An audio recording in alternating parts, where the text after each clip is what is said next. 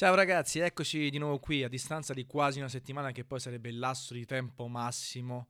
che mi sono prefissato qualora dovessi avere dei problemi. E ho avuto dei problemi perché mi sono fratturato, doppia frattura, braccio destro, eh, quindi faccio anche difficoltà, però ve ne parlerò in un altro podcast perché voglio condividere l'esperienza di dover utilizzare la sinistra. Potrei sfruttare sta roba per dirvi dai, eh, almeno eh, iscrivetevi al podcast su iTunes, lasciate del voto,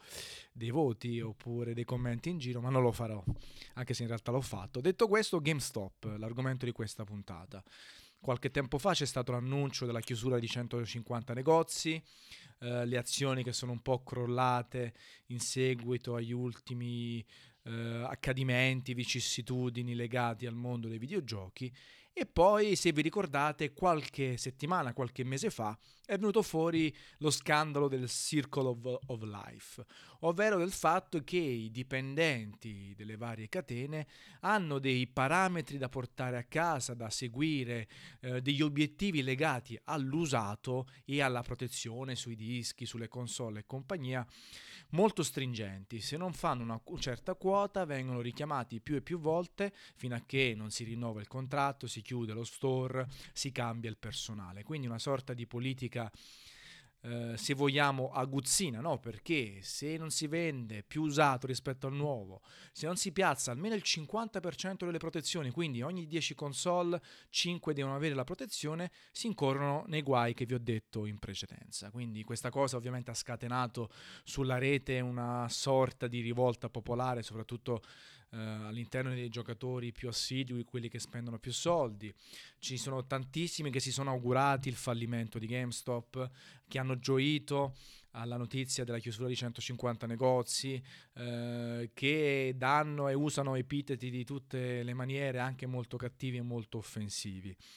Allora, innanzitutto bisogna un attimino mitigare questa cosa, che secondo me gridare allo scandalo, ferro e fuoco, ehm, offendere in tutte le maniere non è la soluzione ideale per risolvere eventualmente il problema. E poi, come sempre, bisogna sempre verificare le fonti. È ovvio che una catena come GameStop, soprattutto, che è quella più rappresentativa, ma anche altre, ci marcino un po' su queste cose. Sicuramente hanno dei ricarichi maggiori sull'usato, quindi devono andare a vendere l'usato perché magari lo acquistano a 10 e lo vendono a 50. Eh, anche cose molto molto vecchie, posso pensare a Grand Theft Auto 5 che ancora viene venduto, se non sbaglio, a 59 euro usato, quindi è chiaro che ci sia un guadagno. È chiaro che ci sia un guadagno sull'assistenza perché una protezione è una sorta di assicurazione. E come tutte le assicurazioni ci guadagnano su grandi numeri, anche chi, fa, chi, offre un servizio del genere ha un guadagno sicuramente superiore rispetto al margine che c'è sui videogiochi, perché purtroppo ragazzi, quando una catena, questo lo so per certo, vende un videogioco, vende una console, il ricarico, il guadagno è davvero ridotto all'osso, può essere di qualche euro, di qualche decina di euro per quanto riguarda l'hardware è ovvio invece che su una protezione il guadagno sia quasi totale, perché poi a fronte magari di mille sottoscrizioni 5-10 persone ritornano indietro col CD rotto, rigato e altro.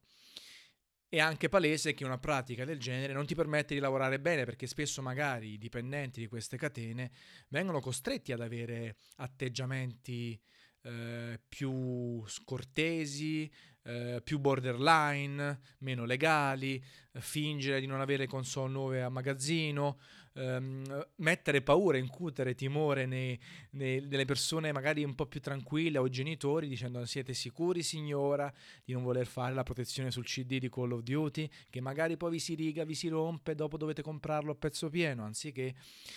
con l'assicurazione pagate 5 euro, 10 euro pure a gratis e ve lo sostituiamo. A me è capitato perché ogni tanto acquisto in questa catena che reputo assolutamente non competitiva per il nuovo, non competitiva per l'usato, ma competitiva sui bundle. Onestamente io sono riuscito a prendermi Xbox Slim, S Slim appunto One eh, chip chop chop, avete capito? Con, ehm, portando la precedente due giochi, quindi comunque mi è sembrato un ottimo sistema e in generale quando si fanno questi passaggi, quindi, quindi, quindi non quando si ottengono solo soldi, la reputo abbastanza competitiva. Quando devo comprare nuovo o usato altro, vado sui mercatini, su Amazon, eh, su, su, vari siti, su Steam, le offerte, aspetto quelle del Plus, quelle del, di, del Gold, eh, dell'eShop e compagnia, quindi comunque lì è molto più interessante. E anche a me è capitato di assistere a scene abbastanza inquietanti. Pensate che quando ho preso l'Xbox One eh, Slim hanno provato in tutte le maniere a dirmi dai prendi la protezione che ti conviene, io ho detto guarda io lavoro nel settore, poi tra un anno la cambio, mi compro Scorpio, quindi chi se ne frega se si rompe in un anno, eh ma se ti cade e eh, non cadrà, se cade la sfiga non fa nulla, se si spacca, il resto sta in garanzia, sono stati abbastanza insistenti anche con me che sono uno del settore, che ci scrivo di videogiochi e loro lo sapevano, questo dipendente qui di GameStop di Terni lo sapeva. Eh, ho visto parlare con una signora di, se non sbaglio, di Horizon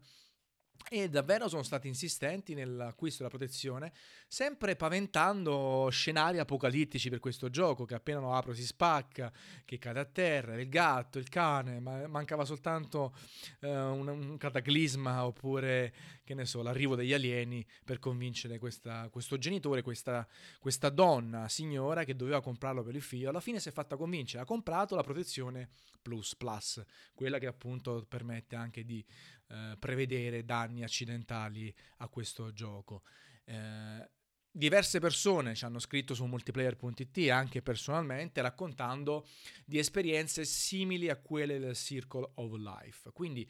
eh, è chiaro che un fondo di verità c'è, ma lo si vede. È chiaro che talvolta i dipendenti finali sono delle vittime di eh, un management molto aggressivo da questo punto di vista. È chiaro e palese che i guadagni migliori si, si hanno di certo non dal nuovo, ma dall'usato, da questi cambi, da questi bundle e da queste protezioni. Detto questo, anziché augurare la morte, il fallimento a una grande azienda che poi purtroppo per fortuna è composta da persone singole, magari si può lavorare affinché eh, si migliori questa situazione. Come?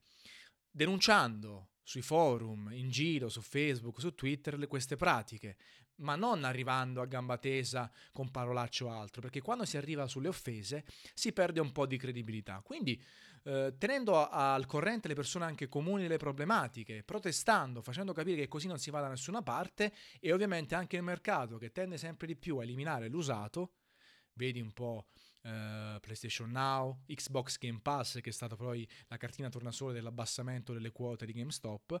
Quindi un po' sull'evoluzione futura del videogioco, un po' protestando, un po' uh, mettendo alla luce queste pratiche non proprio cristalline, sicuramente si può migliorare. Poi siete voi che non dovete acquistare eh, su questi canali e acquistarne su altri e consigliare anche chi è vicino, anche il vostro collega di calcetto che magari ha il figlio che gioca ma non ne sa nulla e poi cercare anche di far cambiare le cose. Poi se a quel punto eh, non si ha la capacità di adattarsi da parte di GameStop, di cambiare, di recepire il feedback degli utenti, allora forse è giusto che si passi oltre, un po' come è successo purtroppo per Blockbuster, e si spera che le migliori espressioni, i migliori store manager, i migliori dipendenti possano trovare lavoro altrove comunque con un'esperienza maturata nel know-how della vendita. Questo è quanto, ecco. Volevo dire anche la mia. Ricordatevi che il podcast è disponibile su vari canali, SoundCloud, iTunes, YouTube, Facebook, quindi avete davvero l'imbarazzo della scelta. Mi fa piacere se lasciate un commento e se dicete anche la vostra e nel frattempo vi do una bella capata in bocca e vi rimando al prossimo che sarà simpatico, non proprio sui videogiochi, bensì sulle tipologie di utenti Facebook. Ciao, ciao, ciao.